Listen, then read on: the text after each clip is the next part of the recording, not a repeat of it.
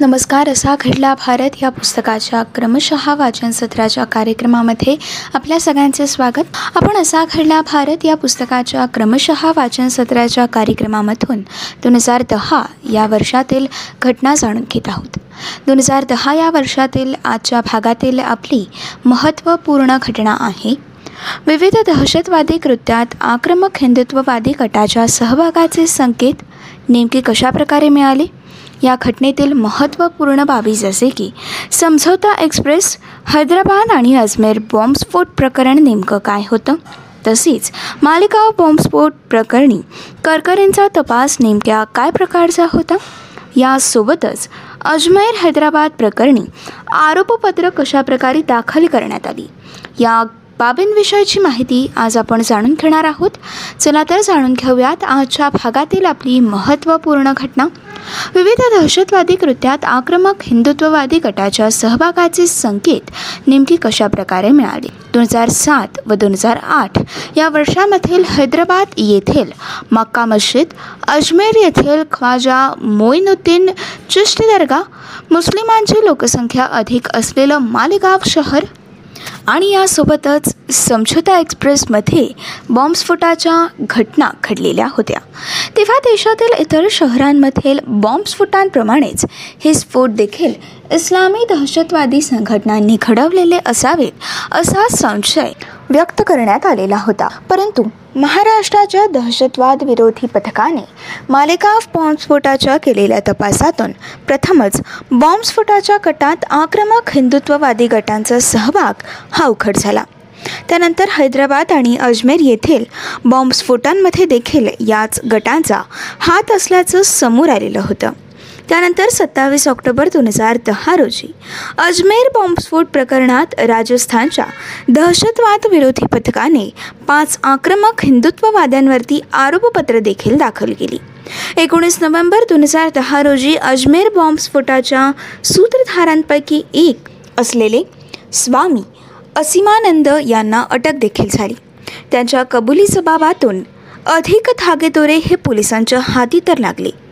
इस्लामी दहशतवादी संघटनांनी हिंदूंच्या धार्मिक स्थळांवरती केलेल्या हल्ल्यांना प्रत्युत्तर देण्याच्या उद्देशाने या बॉम्बस्फोटांचा कट त्यांनी रचल्याचं या आरोपपत्रात त्यांनी नमूद केलेलं होतं. त्यानंतर या आरोपपत्रात राष्ट्रीय स्वयंसेवक संघाचे ज्येष्ठ प्रचारक इंद्रेश कुमार यांचा देखील नावाचा उल्लेख करण्यात आल्यामुळे राजकीय वादळच या ठिकाणी निर्माण झालं होतं. आता आपण सविस्तरपणे जाणून घेऊयात. समझोता एक्सप्रेस हैदराबाद आणि अजमेर बॉम्बस्फोट प्रकरणं नेमकी काय होती? एकोणीस फेब्रुवारी दोन हजार सात रोजी दिल्ली लाहोर दरम्यान धावणाऱ्या समझोता एक्सप्रेसमध्ये पानिपत जवळ दोन बॉम्बस्फोट घडवण्यात आले. या स्फोटात अडुसष्ट प्रवासी हे मृत्युमुखी पडले तर एकोणपन्नासहून अधिक जण जखमी झाले होते. समझोता एक्सप्रेसमधील बॉम्बस्फोटानंतर अठरा मे दोन हजार सात रोजी हैदराबाद येथील मक्का मशिदीच्या परिसरात बॉम्बस्फोट देखील घडवण्यात आला होता. या बॉम्बस्फोटात अकरा जण मृत्युमुखी देखील पडले. त्यानंतर अकरा ऑक्टोबर दोन हजार सात रोजी अजमेर या शहरातील प्रसिद्ध ख्वाजा मोईनुद्दीन चिश्ती दर्गाच्या परिसरातील बॉम्बस्फोटात एकाचा मृत्यू झाला होता. तर सतरा जण हे यामध्ये जखमी झाले होते. याविषयीची अधिक माहिती आपण समझोता एक्सप्रेस हैदराबाद आणि अजमेरमध्ये दोन हजार सातमध्ये झालेल्या बॉम्बस्फोटातील घटनांविषयीची माहिती जाणून घेताना जाणून घेतली होती. आता आपण जाणून घेऊयात या सर्व घटना घडल्यानंतर मालेगाव बॉम्बस्फोट प्रकरणी करकरेंचा तपास नेमका कशा प्रकारचा होता? मित्रांनो या घटना घडल्यानंतर मुस्लिम बहुल असलेल्या मालेगाव या शहरात एकोणतीस सप्टेंबर दोन हजार आठ रोजी मुस्लिमांच्या ऐन रमजान या महिन्यात भिकू चौकात एका हॉटेलजवळ दोन बॉम्बस्फोट झाले होते. यामध्ये सात लोक ठार तर अनेक जण जखमी झाले होते. याविषयीची माहिती आपण दोन हजार आठ या वर्षातील भारतातील बहुतांश प्रमुख शहरात बॉम्बस्फोट कशा प्रकारे झाले आणि हे शहरं बॉम्बस्फोटग्रस्त कशा प्रकारे बनले याविषयी माहिती जाणून घेताना जाणून घेतली होती. याआधी दोन हजार सहा या वर्षामध्ये मालेगावमधील मशीद परिसरात दोन बॉम्बस्फोट देखील झाले होते. दोन हजार सहाच्या मालेगावमधील बॉम्बस्फोटाचं गूढ कायम राहिलेलं असलं तरी देखील हेमंत करकरे यांच्या नेतृत्वाखाली महाराष्ट्राच्या दहशतवाद विरोधी पथकाने केलेल्या तपासात दोन हजार आठ या वर्षाच्या मालेगावमधील बॉम्बस्फोटामध्ये काही आक्रमक हिंदुत्ववादी संघटनांचा हात असल्याचं उघड झालं होतं. अभिनव भारत आणि राष्ट्रीय जागरण मंच या हिंदुत्ववादी संघटना या स्फोटामागे असल्याचा दावा या तपास यंत्रणांनी दिला होता.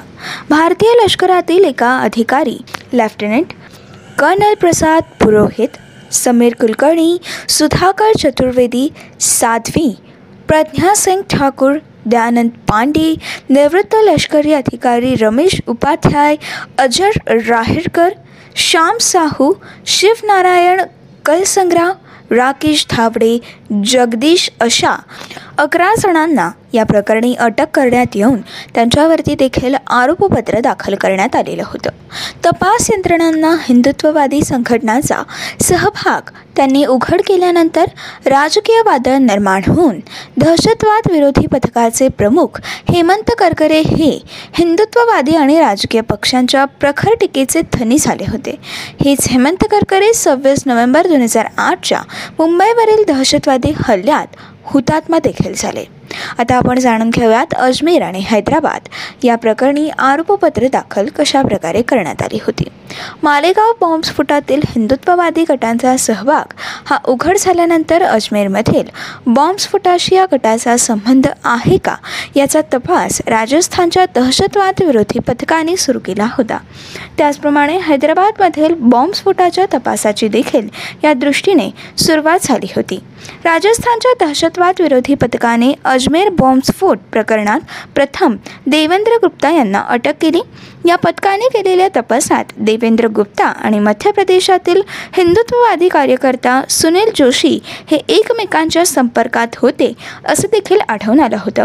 सुनील जोशी यांनी देवेंद्र गुप्ता व त्यांच्या सहकाऱ्यांच्या मदतीने अजमेर येथील दर्ग्यात बॉम्बस्फोट घडवून आणल्याची कबुली मालेगाव बॉम्बस्फोट प्रकरणातील एक आरोपी कर्नल पुरोहित यांनी दिला असल्याचा दावा राजस्थान दहशतवाद विरोधी पथकाने केला होता.